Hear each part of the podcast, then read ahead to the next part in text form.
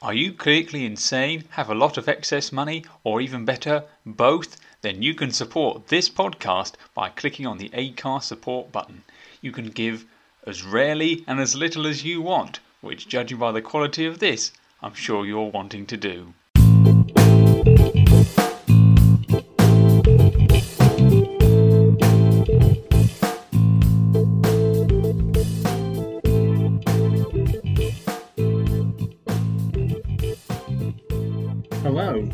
Welcome to a PhD Student Reads episode 2. 2. It's the third one, the first one was 0, so therefore this one must be 2.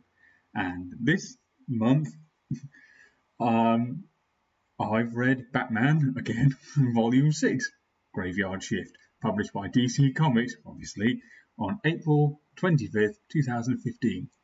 Written by Scott Snyder with art by Greg Capullo. I mean, it says that on the cover, but as you will see in the coming minutes, that's not entirely true. But alas, we will get there. Um, this is different from the other Batman um, trades uh, of this current run because it's more of an anthology book, um, collecting uh, Batman number zero, 18 to 20, 28 and 34. Supposedly the stories within the stories, but uh, if anything, it's just a, kind of a random collection of, of, of, of uh, single issues. Um, some good, some not so good, but you know, we'll get to that when the time comes. I'll basically just go story by story. That makes the most sense, doesn't it? So we start with number one, Bright New Yesterday, written by Scott Snyder, drawn by Greg Capullo, uh, Jonathan Glapion, Glapion as the inker, and FCO Plascencia is the colorist. It's set during issue two of the Zero Year Secret City um, story, so that's volume four if you're getting the trade paperbacks. Um, it's it's it's okay. Nothing particularly special to report. The Red Hood gang robs a bank. Realise that they've been infiltrated because Red Hood Five is left-handed and is holding a gun in his right hand, or the other way around? One or the other. Um, it ends right before the end of issue two, where Red Hood gang blows up Bruce's flat um, under orders from Edward Nygma what happens in Volume 4. Bruce and Jim have a chat.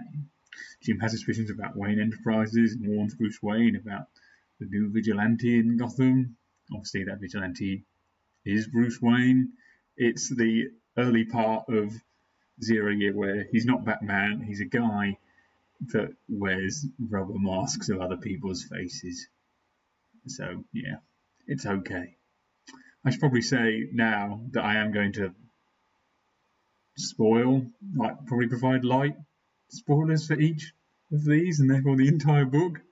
So if you haven't read it, feel free to not listen to this. Read it, listen when you come back. I mean, it's a collection of single issues with no real major twists in, so you know you're not missing. There's not really that much to spoil.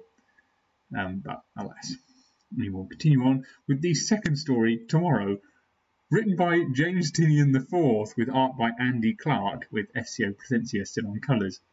So therefore the um, title page, the cover of this volume of Scott Snyder and Greg Willow. Um, yeah, I mean, in the previous one, uh, volume five, they had all of the different writers and artists written on the front, but this one they're on the back. It says joining Snyder and Capullo is an all-star lineup of special guests, including Andy Kubert, Alex Maleev, Andy Clark, Dustin Nguyen, Wes Craig, Matteo Scalera, James Tynion IV, and Marguerite Bennett. Um, why did you just put them on the front? I don't know. But alas. Um, so this one is also this is set five years ago from the main story. So issue volumes one to three of this. particular run. It's set immediately post Zero Year. It's a whistle stop eight page story of what the classic Bat family are up to. It starts with Jim bestowing the virtues of Batman on Barbara uh, on top of the building. Um, and then it cuts to Tim, who is even more of a mini Bruce than he ever was before, using his detective skills and tech to figure out that his principal is embezzling money from the school and calls the police. Actually, he emails the police. Um, and then that's the end of that. Cuts to Jason, who is robbing a corner shop um, where his accomplice shoots the store clerk. Um, so then Jason beats him up outside. Um, and then it cuts to Dick, who stops a guy stealing a handbag whilst on a tightrope. And then the bat signal switched on. They all stare at it in absolute wonder. Like, oh, amazing. Wow, a light with a bat on. Um, then it cuts back to Barbara. She's like, hmm, let me look at it for a while. And then that's the end. Again, nothing special to report. It looked okay. It was okay. You know, there's nothing new here. It's not as if some great new origin twist. They're all exactly how one would imagine. We then move on to number three, Resolve, which is one of the longer stories in this uh, trade paperback. It's featuring Harper Row, who was last seen in Volume 2, The City of Owls. Um, it's set a while after that. It's actually set after the death of Damian Wayne in Batman Incorporated number 8.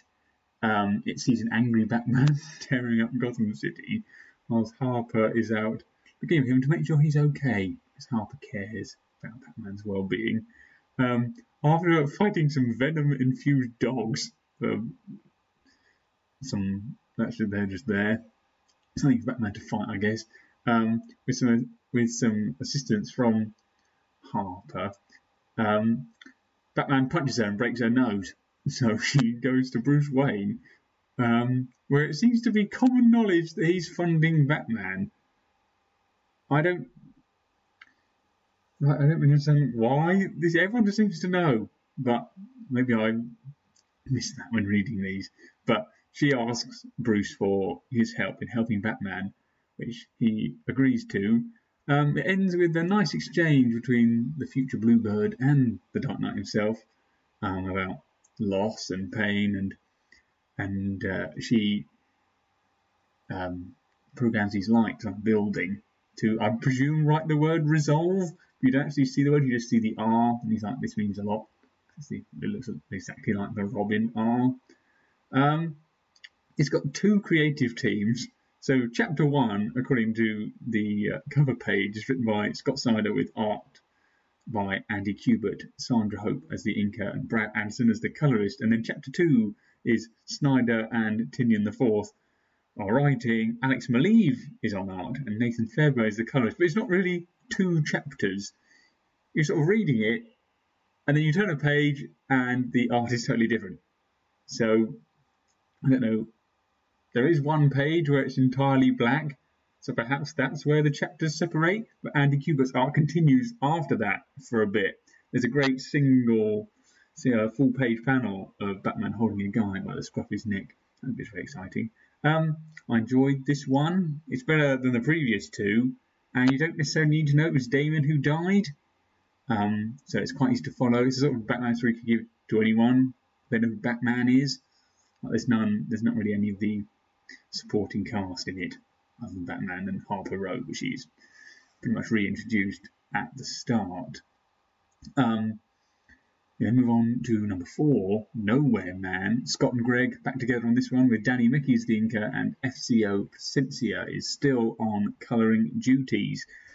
This is another post death of Robin story, but unlike Resolve, it sort of helps if you know it's Robin who's died.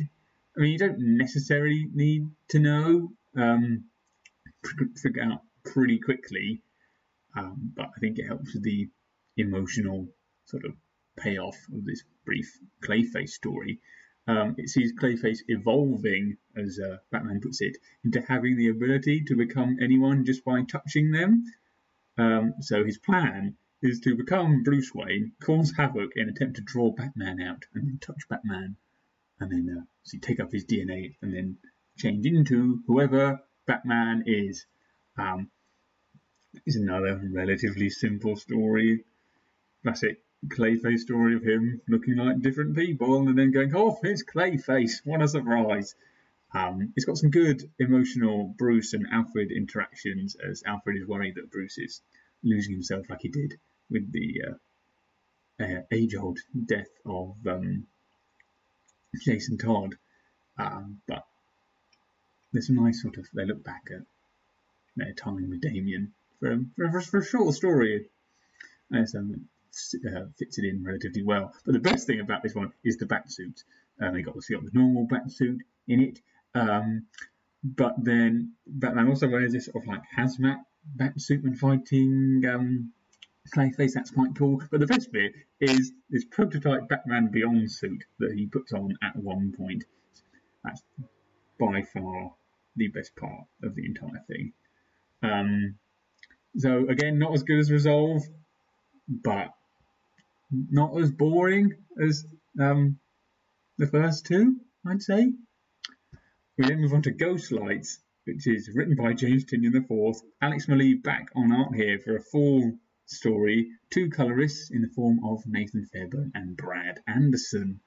Um, it's a Batman and Superman magical caper. Uh, it sees them teaming up to, well, they don't team up to fight a soul-eating demon. Um, they just happen to be together when a soul-eating demon named the Will of the Wisps is summoned by a teenage girl. Uh, Ori is not involved in this. That's an Xbox video game joke there. Ori and Will of the Wisps. Um, but um, yeah, that really wasn't that funny, was it? Uh, even I did laugh. I laugh my own jokes all the time. Um, it's okay. Superman isn't really necessary to the plot. He's sort of there to get Bruce to talk about Damian. Like if you took him out, other than fighting uh, the demon whilst Bruce is doing some detecting, um, he's really got a role. Um, I do like the art. Maleev's wisp design is pretty interesting, and the whole thing feels a lot more cohesive when you don't go from a style that looks more like um, Greg Capullo's art to something totally different that is Alex Maleev's art, like you get in um, in Resolve. But so that I think that helps bring the whole thing together. But Resolve is still the best story so far. I mean, yes, nice to see Superman. Doesn't really do anything Superman needs. No laser vision, no flying. He's just there. Um, so then we get to number six, ages. There's a large team here. I'm not entirely sure why, because so it's written by Marguerite Bennett, um, but the story is plotted by Bennett and uh, Scott Snyder. Wes Craig is on pencils, and then there's a big list of inkers: Craig Young, Drew Geraci, Wes Craig, Jack Purcell, Sandu Florea, and Mark Deering. It's not that long a story. I don't know if they all inked one page each. I don't really know why there's that many, but it doesn't. It all seems quite consistent. Just reading it, so I guess that's good. Uh, and Ian Hannin is the colorist. It's an interesting story, this one, and I'll say it now. It is my favourite of all eight. Um, it covers the effect Batman has had on Arkham Asylum through the lens of one of its original inmates, the Anchoress, who's basically Kitty Pryde. She has quantum tunneling abilities that allow her to walk through walls and enter people's minds. So she's Kitty Pryde, but old. Old woman who's Kitty Pryde in all but name and age.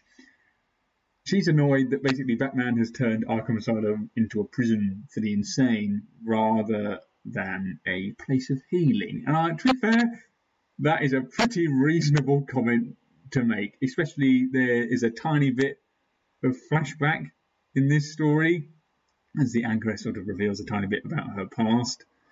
Arkham Asylum looks quite nice for a mental hospital, admittedly, but she goes there of her own accord because she kills her parents Um, well, pretty much.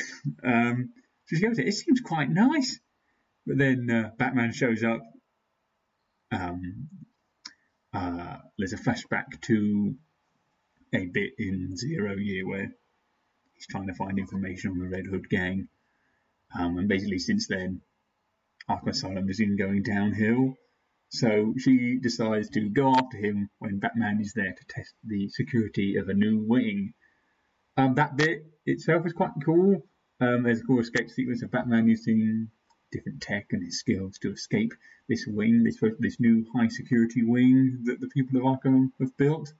Um, linking his acts to his various roles. He's like, oh, there's um, pressure panel fours, but Man Bat can just fly, etc., etc. That bit very good. But the best bit about this story is the art. Um, I've never seen Wes Craig on anything before, but if I see his name again, I will definitely be taking a look. For me, it was the perfect balance between um, realism and a more animated style. I would definitely read this story again. Again, it was my favourite. One, because it was interesting, and two, it was just really nice to look at. Um, try and fit in with the younger kids. Chef's kiss, as you all would say. Um, yeah. Wes Craig, 10 out of 10. And perhaps that entire team of inkers, maybe you, you all had a role in producing that. Well, obviously you did, but um, was like a whole, you know, making it as good as it is. I, as soon as I started looking at it, even just from the first um, page, this is great. Ticks all the art boxes for me. Which brings us on to story number seven, which is quite a change in tone in both story wise and in the art. It's written by Gerry Duggan with assistance in plotting from Scott Snyder, the man in charge of it all. Um, drawn by Matteo Scalera in a style that very much reflects the tone of the story um, and is coloured in an equally drab way by Lee Loughridge. I've written drab here on my notes, but drab is a bit, I don't mean like boring. I mean, it's all just very muted. There, that would be a better word. It's coloured in an equally muted way by Lee Loughridge. Um, so the Meek sees a serial killer murdering homeless folk in the Narrows um, during the beginning chapters of Batman Eternal. You don't necessarily need to know it's during Batman Eternal. I didn't know it's during Batman Eternal. It's just something he says about Selina being uh, the kingpin of crime and Jim Gordon in prison that tips you off that it's during Batman Eternal. Um, with so much going on in his life, um, which we'll touch on slightly uh, in the next one, um, Batman almost appreciates the simplicity of going after a serial killer, which he knows he can stop. And he does in a sort of the end reminded me. I know it's a single issue, but the end did remind me of some of the episodes of the most recent series of Doctor Who, where it just happens. Batman just traps the the guy that is the Meek by um, pretending to be um, Leslie Tompkins, and it just happens. Um, uh, he does no, you don't see him go to Leslie Tompkins. It just oh, there we go, the end. Um, it ties slightly to the previous one with the presence of Eric Border. He was he had his first day as an orderly at Arkham Asylum um, during that entire Ages story. Um, it was very nice looking, but very very simple story. Can't complain. It was good. Nothing amazing to report with the Meek there. Um, but yeah, it was good. Which brings us on to number eight, the last part of uh, Volume 6 Graveyard Shift, Gotham Eternal. Written by Scott Snyder and James Tynion IV, with Dustin Nguyen on pencils, inked by Derek Fridolfs, and coloured by John Kalisz. Um, this story annoyed me greatly it's set slap bang in the middle of Gotham Eternal, and that's a drawback because this story here is basically just an advert for that. If you want a single issue plot that's you know begins and then ends like the seven previous stories that followed. You won't find it here. Harper Row finds herself in the only casino left open in Gotham to speak to the new kingpin of crime. At this point, she has taken on the identity of Bluebird, um, and she's there as a ploy to get Batman into this casino. They're working together. They fight some goons, meet Selina Kyle, who then is the kingpin, um, who reveals she has the MacGuffin everyone is looking for, Stephanie Brown, aka the spoiler, the end. And it actually ends by saying, continued in Gotham um, Batman Eternal. Um, yeah, I think I said Gotham Eternal. It's set in the middle of Batman Eternal. This story is Gotham Eternal, and that's a bad thing. Um, I haven't read Batman Eternal, so I had a lot of questions. When did Harper Row become Bluebird? Why is she so well trained? Something which Batman actually makes a comment about in this story. Why is Selina running the Gotham Underworld? Why is everybody looking for spoiler? None of these questions are answered here, except maybe why she's so well trained. She makes a comment about um, uh, blaming the uh, site, the um, the other members of the Bat family. Um, yeah, I was like, why is any of this happening? Fortunately, Comic Historian on YouTube provided a 90 minute video of the entire um, Batman Eternal story, which I watched and that's how I knew that the meek was set during Batman Eternal. Then things made sense. Harper Row was trained by Red Robin. Selina was running the Gotham Underworld um, because of something her father said. Uh, why is everyone looking for spoiler? Because her dad, it turns out, is behind it all, sort of. Um, I prefer when trade paperbacks offer a complete story, or in this case, stories, but Gotham Eternal's inclusion here annoys me because it stops that. If it wasn't included, you have seven stories that, you know, their own thing. They don't, you don't need to read something else. You don't need to buy something else. Just there it is. But here, you read that last one, you're like, huh, what? What's happening? Uh, I, I guess I have to go buy Gotham Eternal. Batman Eternal. Batman Eternal. This is Gotham Eternal. Gotham Eternal takes place Batman Eternal. Yes. I mean, the story wasn't bad, I guess. The art looked nice. It was very animated, as I prefer. There was a bit of a hiccup where Harper Row on the first page looks about like 10 years old. So much so, I thought that maybe this was like some sort of flashback. But then you turn the page, like, oh no, she is still a teenager. But the whole story here just soured um, volume six for me quite a bit. Um, so, yeah, nothing more really to say on that. Number six, Ages my was my favourite, followed by number three, Resolve. All the other ones were just okay. Different art styles to look at, so it's a nice looking book in terms of variety. But I just can't get over that Gotham Eternal. There you go. It bothered me quite a lot. Um, I understand, you know, usually, you know, you read a trade paperback and perhaps ends on a moderate cliffhanger, like, like I know, like Volume Three. It ended on a blackout of Gotham and then the Riddler showing up. Okay, that's fine. That's a cliffhanger but the whole of Volume 4 makes sense. You know, it's, it's a complete story that ends on a tantalizing thing for the next thing. Like a Marvel movie. You know, the movie is a complete story, then there's the post credit scene that teases the next thing. That's how I consider that. But this isn't really that. It's just, it's more like a backup issue that you put maybe in the back of something buy this if you want. But I'll, I'll stop whinging about it. I mean, I've read it now. I won't be reading it again unless I guess buy Gotham Eternal. Um, as with all these Batman trades, it ends with some variant covers. Nothing outstanding to report. in my opinion. There's a steampunk Batman by Howard Chaykin and Jesus Arbuto. That was my favourite. All the other ones just okay. Yeah. Of the six volumes, this is my least favourite of the new 52 Batman.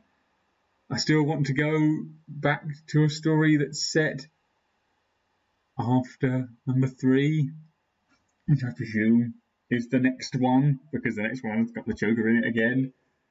Um, Batman Endgame. So I'm pretty certain that's set after number three. But this was side detour. I don't know why it was published as number six.